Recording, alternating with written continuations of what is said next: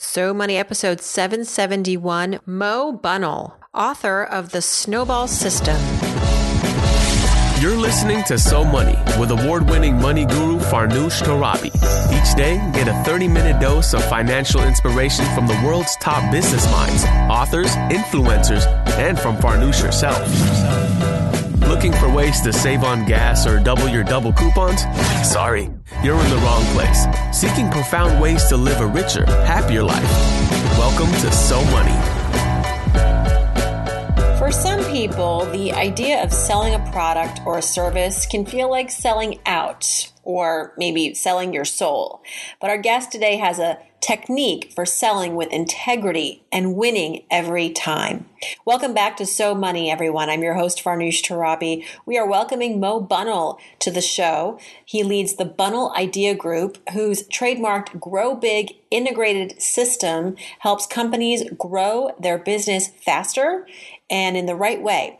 And he also helps professionals get focused and efficient in business development. Now, I know a lot of us are not running big companies, but I love that Mo's advice really does relate to everyday people as we work in our careers, as we start our side hustles, as we run small teams. He has a new book out later in September called The Snowball System How to Win More Business and Turn Clients into Raving Fans. Our discussion turns to many facets, including his give to get technique. We also talk about some shorthand for calculating what your time is worth, as well as Mo's So Money accomplishment, which was finally purchasing a horse farm near the heart of Atlanta. It was on his family's bucket list for years. Two websites I'd like to share with you before we get started to learn more about the Snowball System. Head over to snowballsystem.com as well as createdemandcourse.com. Here we go. Here's Mo Bunnell. Mo Bunnell, welcome to So Money. It's great to connect with you. Thanks for coming on the show. Hey, thanks, Farnoosh. I'm real excited about it. Uh, it's an exciting time for you. You have a book launch coming out September 11th, The Snowball System. And this is a book that's going to give us all powerful and proven tools for business development. Now, our So Money Nation listeners, we're not all necessarily running Fortune 500 companies, but what I like about your book is that it really applies to any size business and some of us who have side hustles, you know, how we can best leverage um, what we've got going on to, to grow because we all are interested in growth. And your system is really what's great too is it's science based. So talk a little yeah. bit about how you arrived at the snowball system. Why is it called the snowball system? Oh, that's a great question.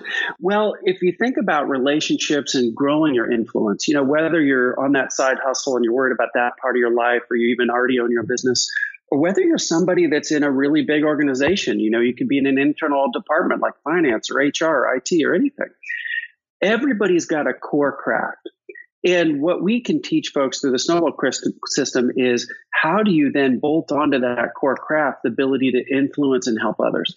And to get to your exact uh, answer, the idea of snowball system came because when you're always treating other people with helpfulness and with grace and with trying to find ways to help them, but also trying to figure out the craft of, of uh, strategically being helpful to others, then as you start to do that more and more and more and more, it's sort of like that snowball rolling downhill where it gets easier and easier to impact others at higher and more prestigious levels. How does that resonate? Does that make sense? Oh my gosh, completely. I mean, I've heard before too that there is a practice philosophy of just give, give, give, give, give because yeah that is always going to be a win-win situation. Um, and uh, I think that the sometimes we fall into the trap of of wanting to receive, you know, because we need to pay the bills. We want to make that we want to make that sale, and we don't have the patience to just sort of give. Well, like how much? What's a good measure for like how much you should really give, and like the kindness that you exude, and the patience, like before you feel like you're just being taken advantage of or it's not being reciprocated? Oh, gosh, that's a great question. So, we've got a technique called give to get, and it, it just parlays right from what you were saying. And the idea of a give to get is try to think what strategically do you want out of a relationship and sort of begin with that end in mind and then pull it back to say what's the what's the first half hour or one hour that I could do for somebody and be helpful to them that's in the direction of how I want to lead the relationship. So we're going to be, begin with end in mind. You know, if, if you were in a, a business development role, it might be I would like to win a million dollars at this client. And then you might think, what's the first hour I could do on my dime that would be helpful to them, but start us in that direction? You could do similar things internally at an organization. Maybe you'd like to get promoted to vice president and the person in charge of that is struggling with a particular issue, you could think, well, what what does the vice president role do, and what's that first one or two hours I could do out of just my own kindness of my own heart to start helping the person with that particular issue, and they start seeing me as somebody who solves those kinds of issues, so I'm more likely to get promoted to vice president. So the give to get model sort of gets to what's the first hour or two I might do with the individual I want to influence and be helpful to, and sort of slopping it, lopping it off there and sort of stopping at an, hour, at an hour or two so that you can start in that direction. And then typically the path reveals itself from them from there that's helpful to them and helpful to you. This concept of feeling like a sellout is something that you address in your book and you teach us how to sell ourselves without selling our souls. how do we do that? Yeah. yeah. Well, it's about being authentic. And so many people are really proud of what they do and they're excited about it, but they're afraid to talk about it to others. And we have to shift that mindset and realize that we're actually being helpful to others when we're starting to solve their problems. So what we teach people is how do you remove the barrier of worried about talking about yourself and just focus on being helpful and that you're actually rolling up your sleeves and starting to be helpful as opposed to talking about you being helpful. And it's in the action of serving that that helps that happen. Is that helpful? Yes, absolutely. Like just having that mindset of service is is so key yeah. Um, you wanted to write this book. You wanted to have it come out in 2018. What is it about today's current business climate where this book is absolutely needed? Why now? I think I think the world is sort of flooded with these kind of make you want to take a shower, manipulative sales techniques kind of methods and they're just not authentic. And a lot of people might maybe they feel like, wow, again, I need to expand my influence. So I'll read this book, and and they sort of read the book and realize this just isn't me, and then they quit. I think the what I'm hearing is the world is really excited about an approach that's authentic and genuine. You know, we keep saying the word helpful, but I but I think it's relevant here. And the and the world needs a whole system that they can say, okay, I've, I've worked really hard. I've become really great at something. Now, how do I learn how to be really great at helping others, others see that I can be helpful to them? Back to that sell, how to sell yourself without selling your soul line that, that you talked about. And boy, are we hearing just an amazing resonance in the community out there that, that people want a model like that, that they can feel good about doing development work in a way that helps them and helps others.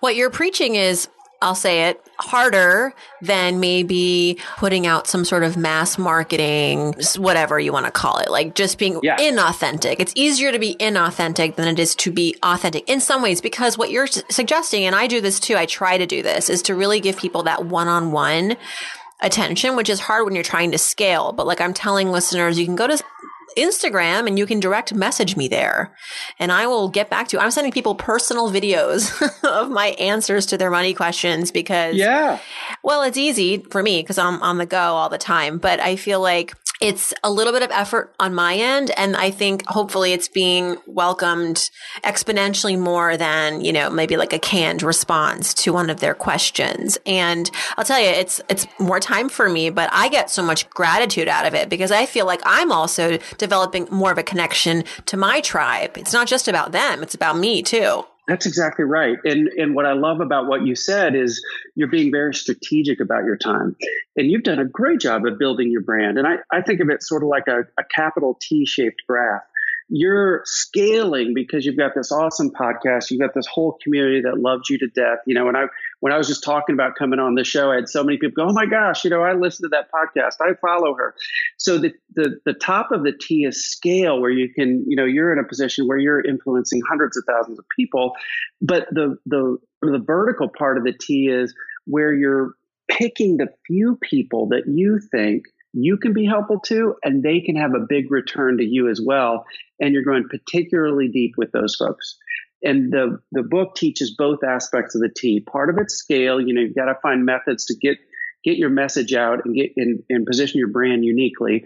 But you also probably have relatively few folks that can have this disproportionate amount of impact on you. And those, this is what the book teaches. How do you how do you prioritize those people? How do you get introduced to them? How do you find a way to be helpful? And how do you continue that relationship in a way that deepens both sides? Speaking of relationships, I was reading up about you and your family, and you have a, a farm in Atlanta, which is so yeah. money.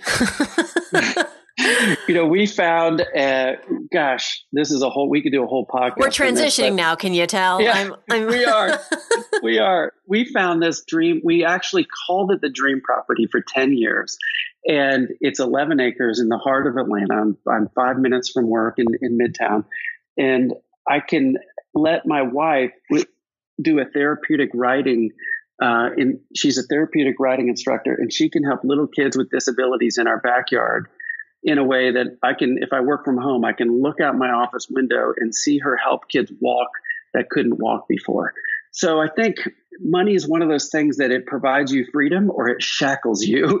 And I'd much rather be the one that it provides freedom to. An ability to have a lifestyle like this is just so important for me and my family. So it was very conscientious. It wasn't. This was not a splurge or an um, an impulse purchase. Rather, the farm Atlanta. No. This was something you guys have really been focused on for a while. The prior owners lived here 38 years, and it took me about two years for the prior owner to even meet with me to talk about it because it, the home wasn't on the market. And they're just absolutely wonderful people that I look up to to this day. And even after getting the first meeting, it took us another year to sort of design a sales process that would make sense for them and make sense for us. So this was three years of very intentional effort and um, to you know to make this kind of thing happen. So if you had to summarize your financial philosophy and how you spend in a way that aligns with your values, what would you say is that that declaration, that that philosophy, that motto? I think money provides you freedom. And it's not necessarily anything helpful in and of itself, except that it helps you do three big things. It helps you strategically work on the meaningful work you want to work on. It helps you do the day to day things that you really like to do and, and, outsource the other things, sort of the details, if you will. Um, and it helps you help the people that you want to help, whether, whether it's through a direct financial gift or the fact that because you're not worried about money, you have the time to help other people. And I think that strategic and sort of planful and humanistic components, those three things, I think that's a, if you if you have more than you need financially, that's what helps you do those things. And I think that's so so important in today's world. How did you arrive at these uh, principles around money? Is it something that you feel like you, it's been ingrained in you since childhood or you arrived at it more in your adult life. Um, our uh, sponsor is Chase Slate, and they did this great survey recently and found that a majority of families have had a money conversation with their children. And so when you mm-hmm. were a kid, do you remember a money memory? I do. Uh, many of them. my, um, my, my favorite is I grew up in a small town in Indiana. And when, when I say small, I mean, like 80 or 100 people. We just had a, we only had a two way stop sign, not a four way stop sign. that tells you how small it was. and there were two businesses down. One was a grain elevator where the farmers would take and sell their grain at harvest time. And the other was this little tiny restaurant, and my family owned it. And from fifth grade until even the summers when I was in college, I worked in that restaurant. And I saw my parents just work so hard. And the restaurant itself wasn't super successful in a financial sense by any means. I could go on and on about that. But I saw my dad in particular do what he loved. And for him, being behind that bar and being an entertainer and being the hub of that community wasn't work for him. It was fun. And he was always helping people have a great time. He was always the center of the stage. It was a show in that bar. And people came in and they stayed longer if he was there. He could measure that. And I, I, I can remember not only just, you know, working hard on my own, washing dishes or waiting tables and making $2 an hour and I had a sense of financial freedom because I had more money than I need, even at that age, because I was working so many hours in the back of the restaurant. But I also saw my dad do what he wanted and love it. And I thought that was really, really cool.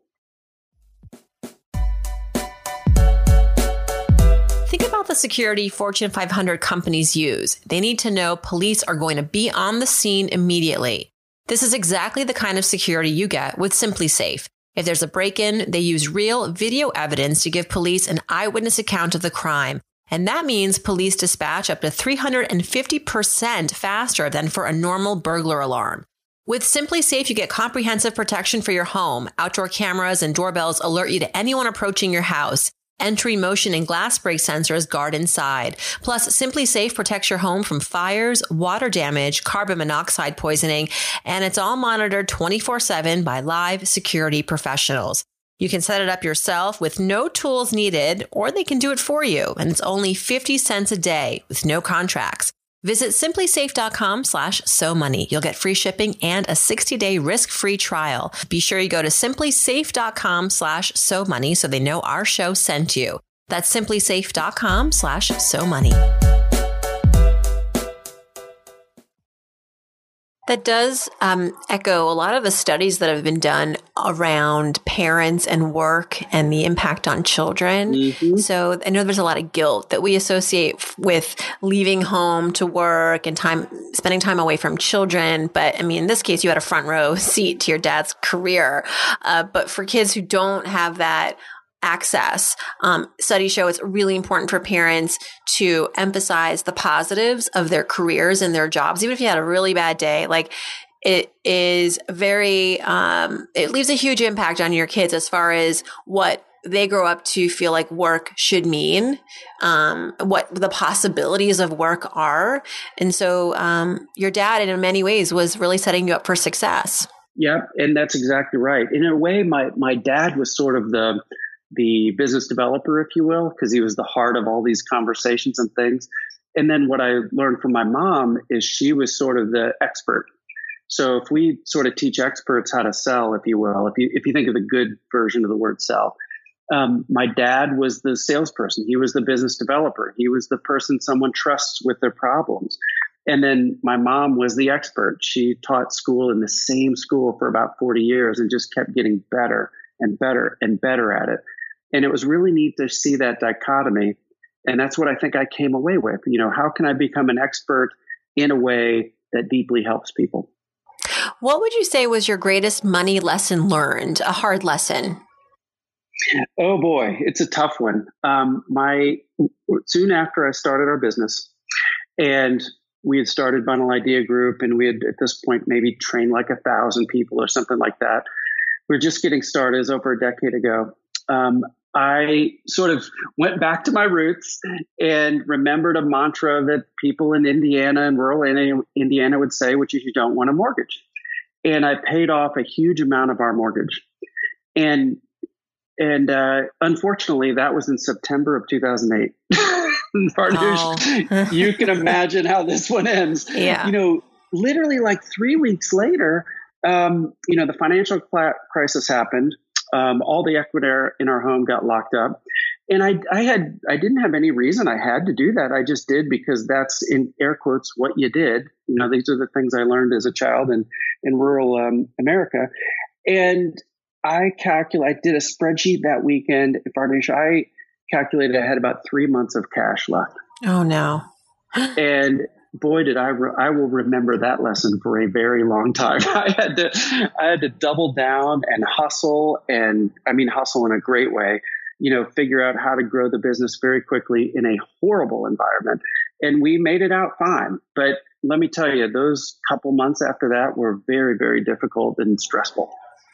But looking back, would you also say that trying to grow or build a business during a recession is an advantageous time because the barriers to entry are low. They're first of all, everyone's running into the forest.